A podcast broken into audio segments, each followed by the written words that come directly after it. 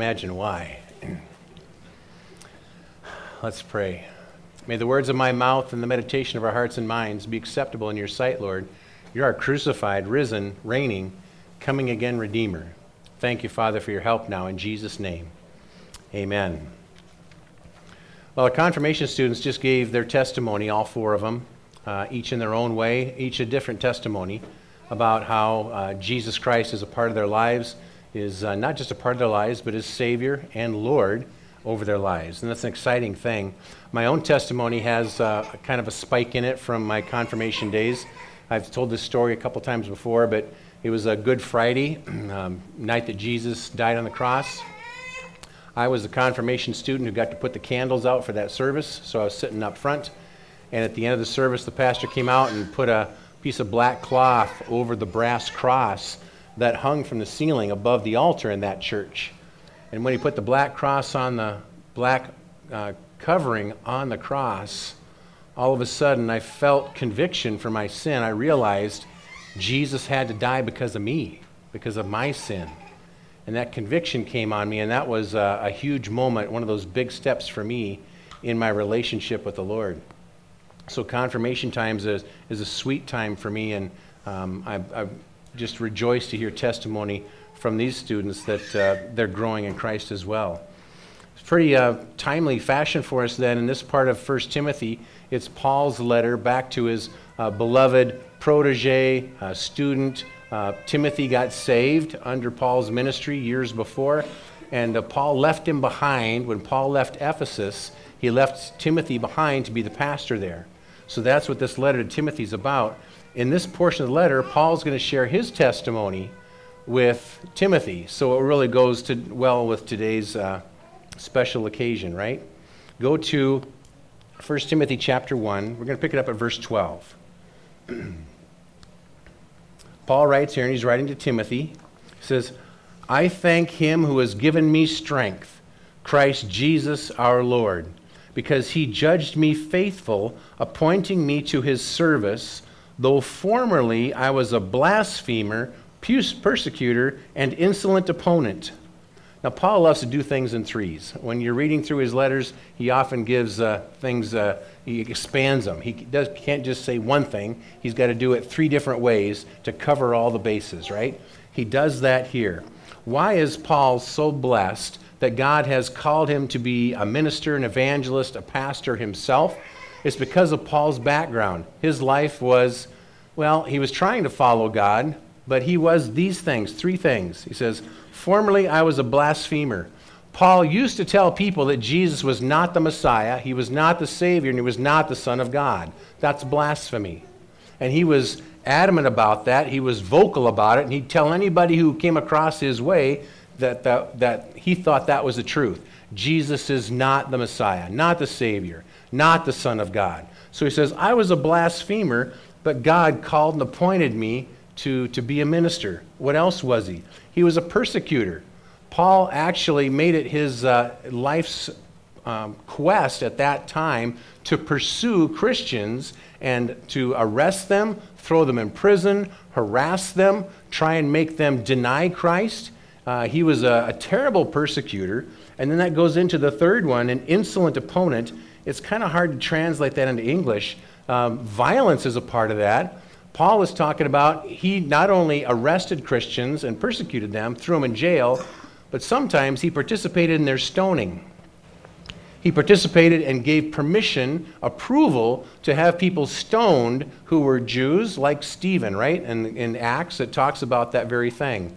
Stephen was a Jew. He stood up for Jesus as Messiah. A bunch of unbelieving Jews surrounded him, and Paul was there, and he gave permission, as a high ranking Pharisee, he gave permission to stone Stephen to death because he believed in Jesus. Now, is that the kind of guy you think God should recruit to be an evangelist and a pastor, and a missionary in the Christian church? That's kind of the opposite of what we're looking for, don't you think? But God knew Paul's heart. He knew that Paul wanted to please God and serve God, even in aggressive ways. He wanted to give his whole life in service to God. He just had blind eyes about who Jesus really was. So let's go back to this opening here in verse 12, now that we know the background here about Paul. He says, I thank him who has given me strength, Christ Jesus our Lord, because Jesus judged me faithful, appointing me to his service, though formerly I was a blasphemer, persecutor, and insolent opponent. Now, I don't know what your life is like right now. I don't know what your background is. I don't know where you're at with God and what you think about Jesus. I don't care how messed up you are. I don't care how far away from God you are. I don't care how, how nasty your thoughts are about Jesus or how unbelieving or, or persecutorial they might be. Jesus is here. He loves you, and He's trying to draw you to Him for salvation, for forgiveness, and for a life of purpose that He has waiting for you, just like He did for Paul. That's pretty crazy, isn't it? You might have come in here this morning kicking and screaming and, and dragging your feet. Somebody made you because it's a family thing. You're like, the last thing I want to do is sit through a sermon, yada, yada. Sorry, you're stuck with it. But here's the deal Jesus loves you with a passion. And no matter how badly you don't want to be here this morning, He wants to meet you this morning. And He would love to change your life, like He did Paul. So here's what Paul says middle of verse 13. He says, But I received mercy. Everybody say glory. You know what mercy is? There's two different aspects of God's love. This aspect of God's love, mercy, is when you, ought, you and I ought to be punished for our sins and our failures and the terrible things we've thought and said and done. We ought to be punished. When God doesn't punish us the way we deserve to be punished, that's mercy. Everybody say, I'm really thankful for mercy. Whew, every day I'm thankful for mercy. You know how often the Bible says God gives you mercy? The Bible says every morning God gives you fresh new mercies. You say, you mean every day I mess up and I need, I mercy? Yes. I'm pretty sure that's the case. So he says, I received mercy. Here's why. Because I had acted ignorantly in unbelief. Now, holy smokes.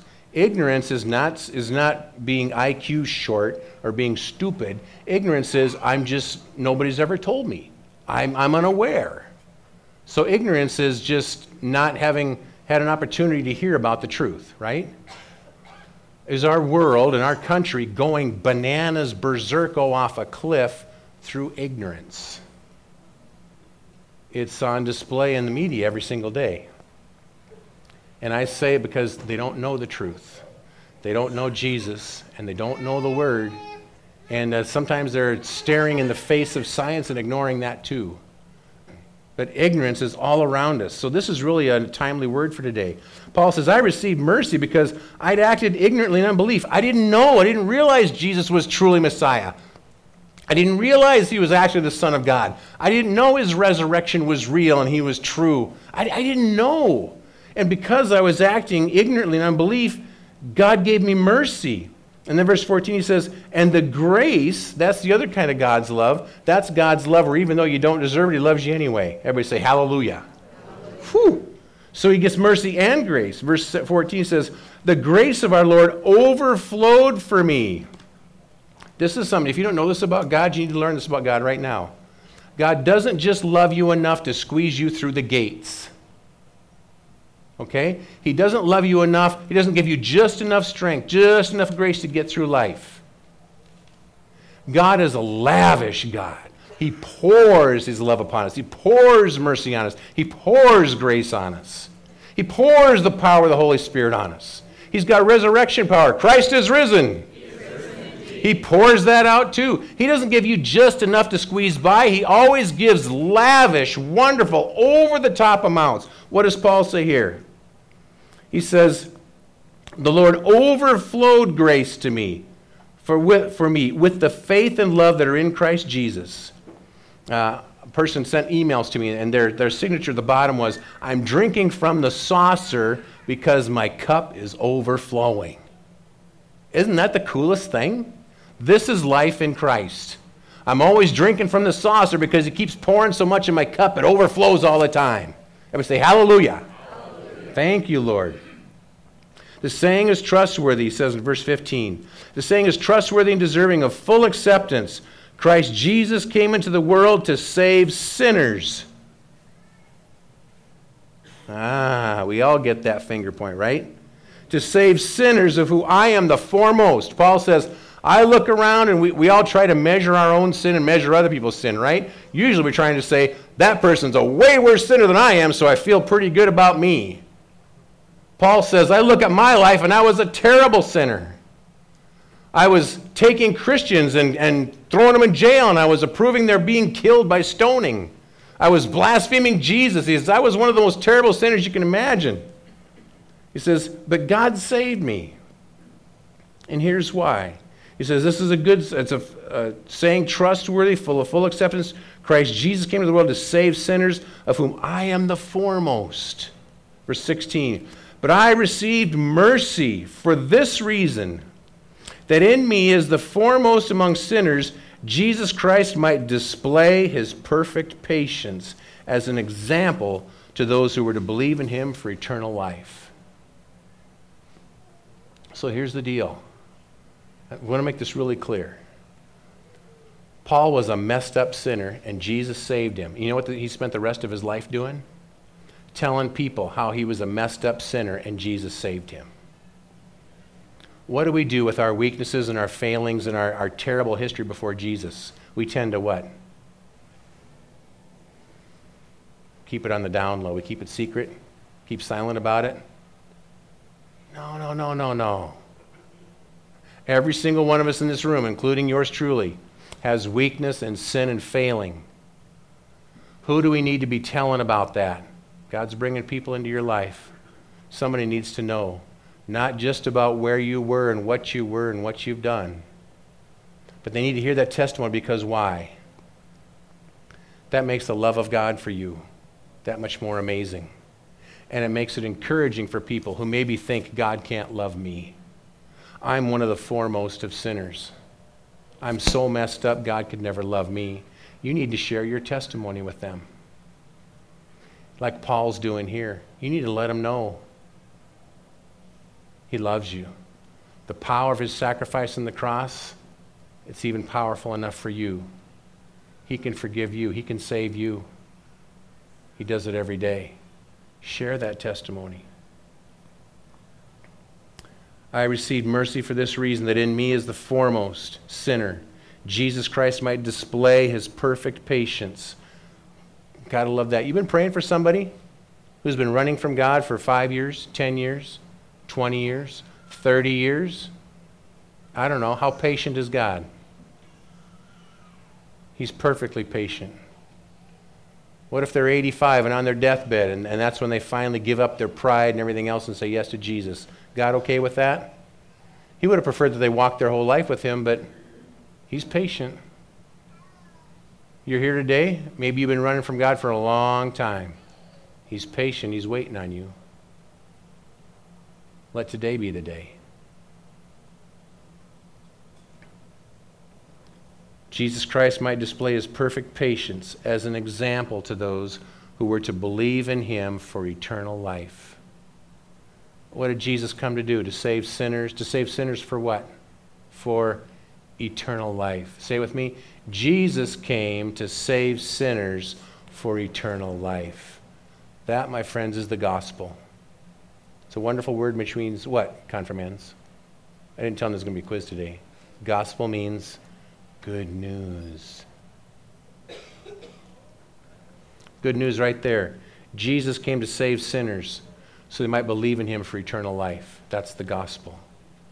Now, verse 17 when you're reading Paul's letters, he'll be writing stuff about Jesus, writing stuff about God, and every now and then he'll stop right in the middle of it and just go, Hallelujah! Praise the Lord! I call it stop, drop, and praise. And this is what he's doing here, verse 17. So he's talking about Jesus came to save sinners. Isn't that a cool thing? And he's really, really patient. He was patient with me, he's patient with everybody. And then when he brings you to salvation, he helps you to believe in him. And it's for eternal life. It's not just for a better life now, it's for eternal life forever. And so he's in the middle of that, he has to stop, drop, and praise. And he goes, to the King of the ages, immortal, invisible, the only God, be honor and glory forever and ever. Amen. Woo! Do you want to stop, dropping praise right now? Go ahead and say glory. glory. Wow. To the King of the ages, we got to give praise. So he steps back from the praise moment and he says, verse 18, This charge, this command, I entrust to you, Timothy, my child, in accordance with the prophecies previously made about you, that by them you may, say with me, wage the good warfare. You maybe may have heard it say to fight the good fight. This is the same exact kind of phrasing. Wage the good warfare. Now, a good soldier is, is he only a good soldier when the battle is raging? He's also a good soldier in between times. He's obeying his commander's orders. He's hopping to it. He's getting the job done. He's serving the guys around him. He's being a, a good buddy uh, in the platoon or whatever. Every day is a day for a, a, a, servant, a soldier, to be ready to wage the good warfare, even if it's not in face to face battle.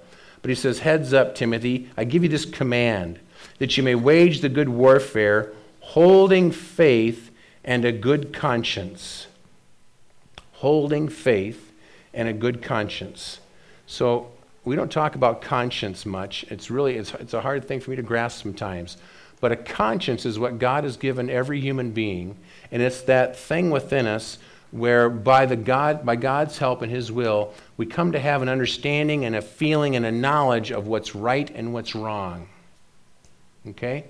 So my conscience is doing well when I, when I know that I'm doing the right and good thing. And when I do the wrong thing or think the wrong thing or I'm planning to go the wrong direction and I get that icky feeling in here, that's my conscience saying, "Oops, let's not do this. You're going the wrong way. Paul says we have to be careful with our conscience. Because if I choose to go against my conscience one day, well, that's sin, right? But if I choose to do that the second day and the third day and the fourth day, Paul says you can do that so many times that you can sear your conscience. Now, we like to sear something on the grill coming up this season, right? What do we sear on the grill? We sear our steaks, our burgers. We sear them, we burn them, right? It burns the juices in, burns the flavor in, just burn the surface, but that's searing. Paul says if you keep on going against your conscience that God gave to you, you keep on going against your conscience over and over, he says you can sear your conscience, you can burn it. Then that's a scary place to be. Because who can heal a seared conscience? Who can fix that? Only the Lord Jesus Christ can fix that. And it's hard to come back to Jesus when our conscience gets seared. So he says, make sure you keep on waging the good warfare. He says, you got to hold on to faith. And he says, and you got to watch and take care of your conscience. Keep it a good, clean conscience. So every confirmation sermon, I try and give a prop to the kids to help remember the sermon. So here's your prop today. They're grippy gloves because you're supposed to hold on to faith. Okay, you can pop the thing and try them on even.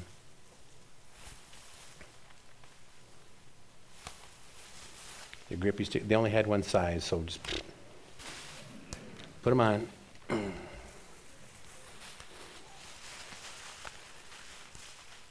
so confirmation is a cool thing, right? You've only just started, begun to get your gifts and your presents, your cards and money. And it's a good day. Say amen. Right? It's a good day. Is this the mountaintop of your walk with Jesus? Are you never going to go higher with the Lord? Are you done learning? Got everything you need to know in your brain about Jesus? This is a, it's a marker, it's a milestone, it's a mountaintop. It ain't Mount Everest, it's not the highest. And uh, these are challenging times for faith. You know that. Amen? Okay? So, Paul's letter to Timothy, it works for you guys today. I'm telling you, hold on. You got to keep on waging the good warfare. You got to fight the good fight. Your parents can't do it for you. They can help you, they can be alongside you. You're only going to be home for three or four more years, and then you're out on your own. You got to fight the good fight. You got to hold on to faith, hold on to the King of the ages. You've got to hold on to him. And you need to protect your conscience. Don't let people or peers or so called friends tempt you into stuff that you know that your conscience and your mind and the scriptures, you know what's wrong. Don't, don't go there. And if you, if you should fall, what do you need to do? You need to confess and repent and come right back to the Lord and say no the next time. You can't let your conscience choose against your conscience day after day after day because Paul's going to tell us next what's in danger with that. I'm not just talking to the kids, right? You're all listening, amen? But here's what Paul says the danger is if we don't take good care of our conscience. Holding faith and good conscience, middle of verse 19, by rejecting this good conscience, by letting it be seared and destroyed, some have made what of their faith? Shipwreck of their faith. Among whom are, he names two men among whom are Hymenaeus and Alexander, whom I have handed over to Satan, that they may learn not to blaspheme. What does he mean by that? What he means is, I have removed them from the congregation in discipline to let them know you're so messed up, you're so full of sin, you've so turned your back on God that you are not welcome in this place until you confess and repent and come back to Christ. He says, I had to turn them, I had to turn them over to no longer being supported in the congregation because of their turning against Christ, so that they might repent and come back. So their lives, their salvation, their eternity is in danger. And I had to do this to wake them up to repentance and bring them back. So this is this is a clear and kind of a sobering, maybe scary warning for us today. I needed to hear this this week. I needed to go deep on what is this conscience thing, God, you're talking about? Why do I need to be careful to be a good caretaker of it? What are the consequences if I don't? Shipwreck is a scary consequence. So I give you the gloves just as a physical thing to show you. You got to hang on to Jesus. Um, I don't know what your future life entails. There's going to be great days. There's going to be rotten days. There's going to be temptations like you have not yet known. There's going to be pressure and persecution like you have not yet experienced. You got to hold on. The grippy gloves, they're super good for grabbing onto stuff and hanging on. I'm just saying, in your heart and your mind and in your will, got to hang on to Jesus. Okay? Okay. Love you to pieces. Hang on to Jesus. Let's pray. Father, thank you for this uh, wonderful letter from Paul showing us that uh, anybody and everybody here this morning, no matter how messed up their lives might be, no matter how much they've rejected Jesus, even spoken against him in public, uh, you are welcome to know Jesus now, to confess your sin, to be forgiven and saved for eternal life, because that's why Jesus came. He came to save sinners. I'm one of them. This room is full of them. In fact, every single person here is a sinner that needs Jesus. Thank you, Father. God, we thank you for this good warning about how we need to, we need to hang on to Jesus with grippy gloves. We need to be careful to hang on and, and be careful to caretake our conscience. So, God, um, some of us are sitting here this morning and we're thinking, oh, shoot. I've been acting against my conscience. I maybe think it's even been seared. And I'm just hearing this this morning and realizing what a mess I've made of it. I'm telling you right now, if that's you, you come to Jesus right now. You come to the foot of the cross and you get on your knees. And you say, Jesus, I've messed it up so bad. I'm just like the Apostle Paul. And I really need mercy. And I really need grace. And I really need the perfect, innocent blood you're shedding on this cross. I need it to come on my life. I need forgiveness really desperately. I need cleansing. I need payment. I can't do it myself. It's got to be you. So, Jesus, forgive me. Save me. Give me eternal life. Give me a new, fresh, clean conscience because I can't fix it myself. Thank you, Jesus. There's no God like you. Paul said that too. King of the ages, the only God. Thank you, Jesus. Bless you, mighty God. Oh, bring me back in. Give me a great big bear hug and never let go. I'm going to hang on to you with grippy gloves, Jesus. Thank you for hanging on to me. Thank you for being patient with me. Jesus, in your precious name. Thank you, Lord. All God's people said, Amen. Okay, we're coming to communion now, and we have lots of wonderful guests with us today, so I just want to be clear, okay? This meal is for people who believe in Jesus Christ as Savior and Lord. And it's for people who understand that they have sin and it's a problem. So there's two kinds of people who should not come to communion today. If you don't believe in Jesus as Savior and Lord, you should not come up here because that will add to your sin. If you believe in Jesus as Savior and Lord, but you're happy in your sin and you're searing your conscience and you don't care, then you should not come up here because this will add to your sin. The Bible's clear. 1 Corinthians chapter 11, you can read about it. Okay? So everybody everybody who believes and feels badly about their sin and wants to be forgiven, this is where you belong. Okay? Say, uh, Glory to God. Yeah. Thank you, Lord.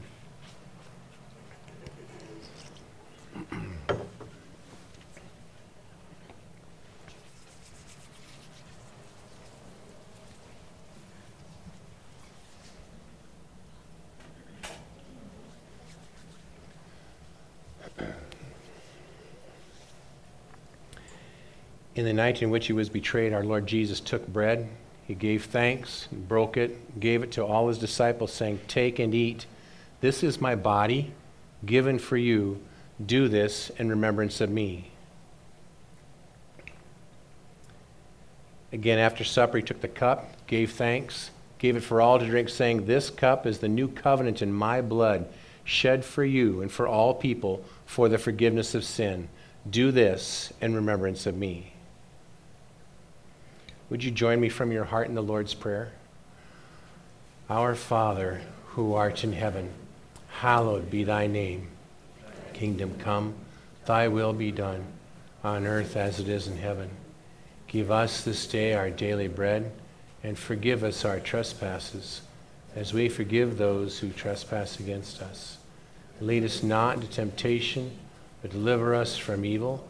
For thine is the kingdom and the power and the glory forever and ever. Amen. The Lord welcomes you to his table.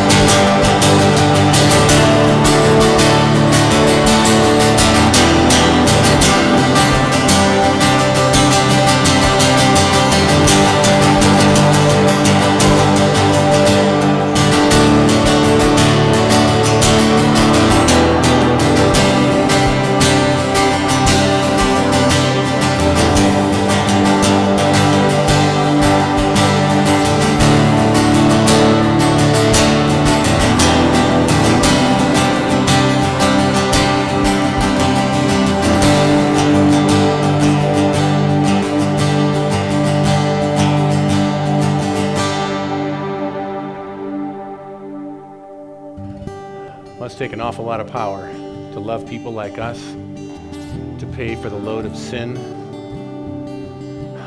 to give us life eternal in the presence of a holy God. What kind of power can do such a thing?